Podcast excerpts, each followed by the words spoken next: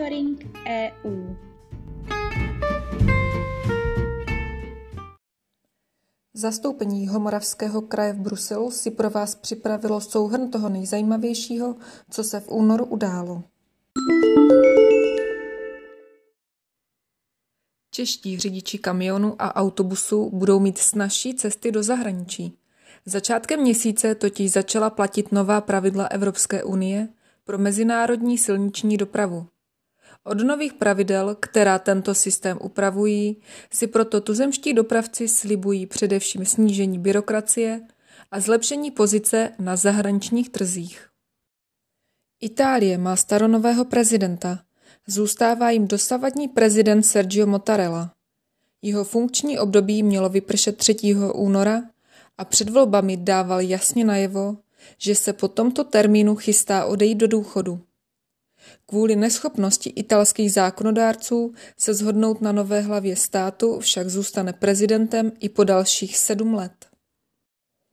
Česká republika získala loni z rozpočtu Evropské unie o 88,8 miliardy korun více, než do ní odvedla. Z celkové sumy takzvané čisté pozice tvoří 23,5 miliardy korun příjmy z Evropského plánu na podporu oživení Next Generation Evropské unie. Celkově od vstupu do Evropské unie v květnu 2004 Česká republika do konce roku 2021 zaplatila do rozpočtu EU 743,3 miliardy korun a získala z něj 1,71 bilionu korun. Od vstupu do Evropské unie tak celková čistá pozice České republiky činí 961,5 miliardy korun. Při započtení příjmu z NGU činí čistá pozice 984,3 miliardy korun. Evropská komise schválila dočasné zařazení jádra a plynu mezi čisté zdroje energie. Na niž mají členské země Evropské unie zásadně odlišné názory. Komise v tzv. taxonomii vyšla vstříc zemím jako Francie, Polsko či Česká republika, které chtějí na jádro a plyn sázet při odstavování elektráren či tepláren využívajících uhlí nebo ropu. Pravidla, jejíž cílem je přesvědčit soukromé investory k podpoře zmíněných zdrojů v příštích dvou desítkách let, však nadále kritizuje skupina dalších států. Evropská komise schválila použití antivirální pilulky Paxlovid firmy Pfizer určené k léčbě COVID-19 v Evropské unii. Lék se tak může začít podávat v členských státech včetně České republiky. Paxlovid by podle expertů mohl pomoci zmírňovat nápor na nemocnice při koronavirových vlnách. Na rozdíl od ostatních léčiv používaných proti COVID-19 se nepodává infúzí, ale ústně a lidé ho proto mohou užívat sami doma. Kdy přesně se lék dostane k pacientům v Česku, však zatím není jasné. Evropská komise zveřejnila první tři výzvy k předkládání návrhů v rámci dílčího programu Média, programu Kreativní Evropa na rok 2022, na který je v letošním roce ze zdrojů Evropské unie k dispozici celkem 226 milionů eur. Cílem je podpořit oživení audiovizuálního odvětví a posílit jeho konkurenceschopnost jak v Evropě, tak celosvětově. Další výzvy budou zveřejněny v nadcházejících týdnech a měsících. Vláda navýšila rozpočet pro předsednictví České republiky v Radě Evropské unie o 400 milionů korun. Původní rozpočet pro letošní rok počítal s 1,3 miliardy korun. Opoziční politici, ekonomové a další osobnosti však v létě kritizovali nejen rozpočet, ale i malou pozornost, kterou předsednictví podle nich vláda věnovala. Minulý kabinet ANO a ČSSD pak v srpnu rozpočet navýšil o 200 milionů na 1,4 miliardy korun. Česká republika stáhla žalobu, kterou na Polsko podala kvůli tomu, že povolilo prodloužit těžbu hnědého uhlí v dole Turov. Polský premiér Mateusz Moravěcký a jeho český protějšek Petr Fiala podepsali ve čtvrtek 3. února mezivládní dohodu o řešení vlivu těžební činnosti v dole Turov. obdržení v ní dohodnuté peněžní kompenzace ve výši 45 milionů eur české straně potvrdila v pátek 4. února ministrině životního prostředí Anna Hubáčková. Česká republika je devátou nejvyspělejší ekonomikou v Evropské unii.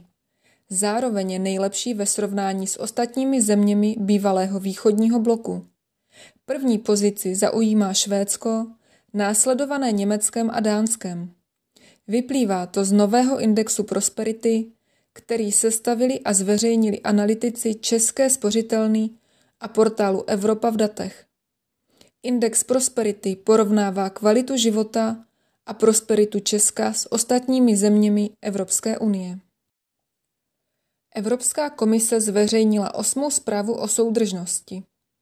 Vyplývá z ní, že politika soudržnosti pomohla zmenšit územní a sociální rozdíly mezi regiony v Evropské unii.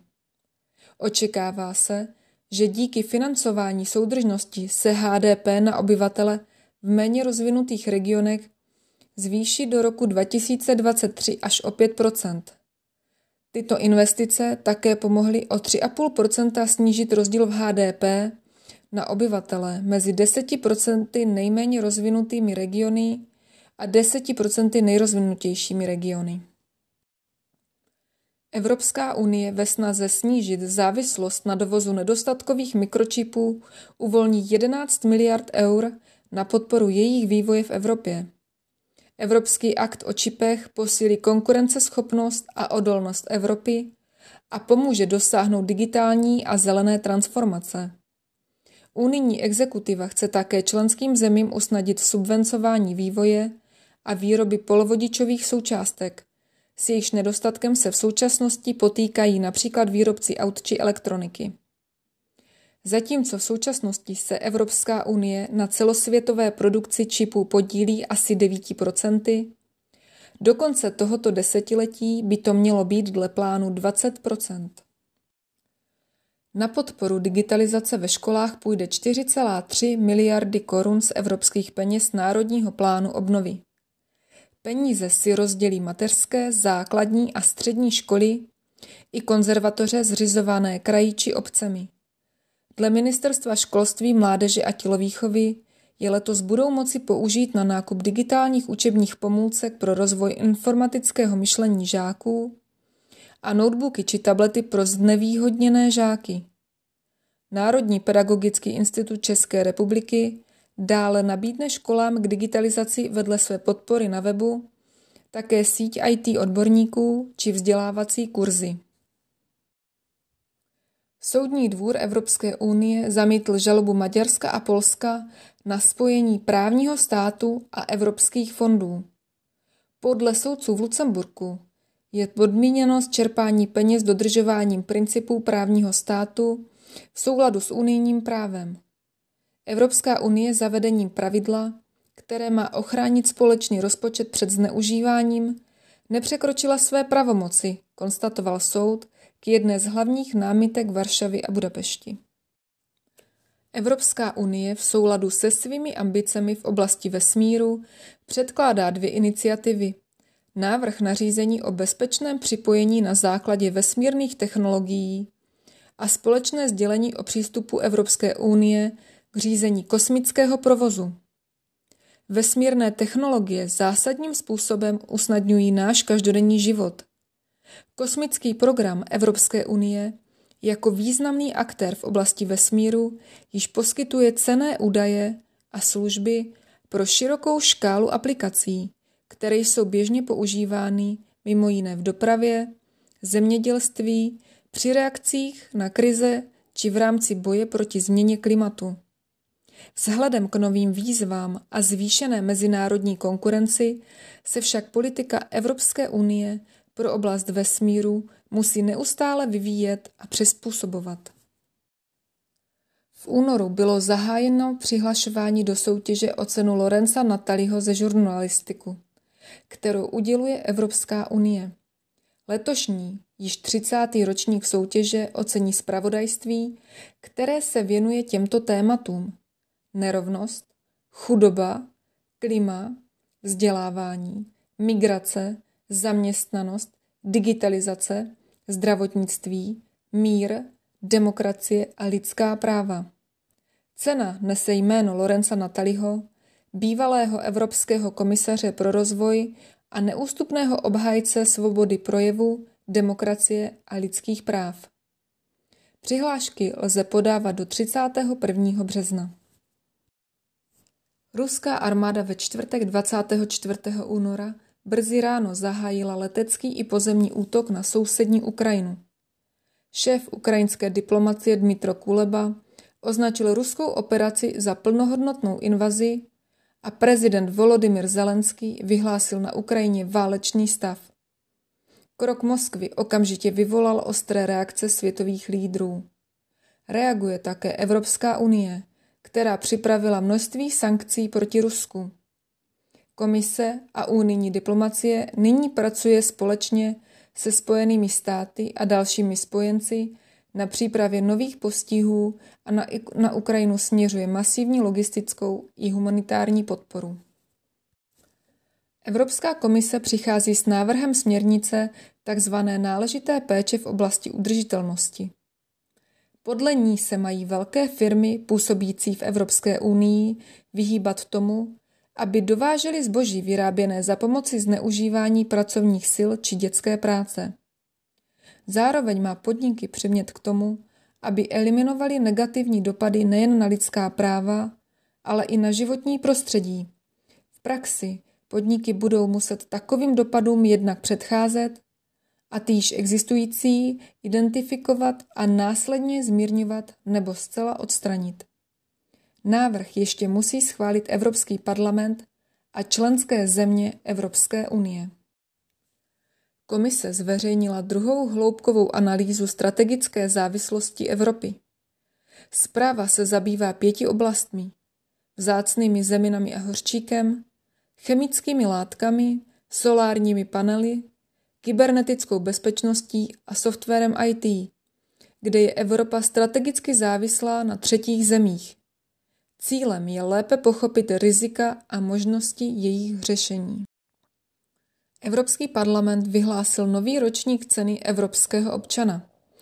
Ta je každoročně udělována iniciativám, které se zasazují o vzájemné porozumění a užší integraci mezi občany Evropské unie, přeshraniční spolupráci, která posiluje myšlenku evropanství a podporu evropských hodnot a základních práv.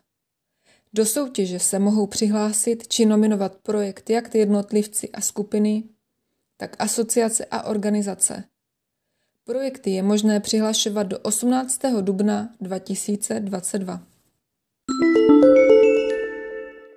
Monitoring EU připravuje zastoupení Homoravského kraje při Evropské unii každý pátek. Kompletní informace a zprávy můžete nalézt v příslušném monitoringu na našem webu www.kjmk.eu v sekci aktuality.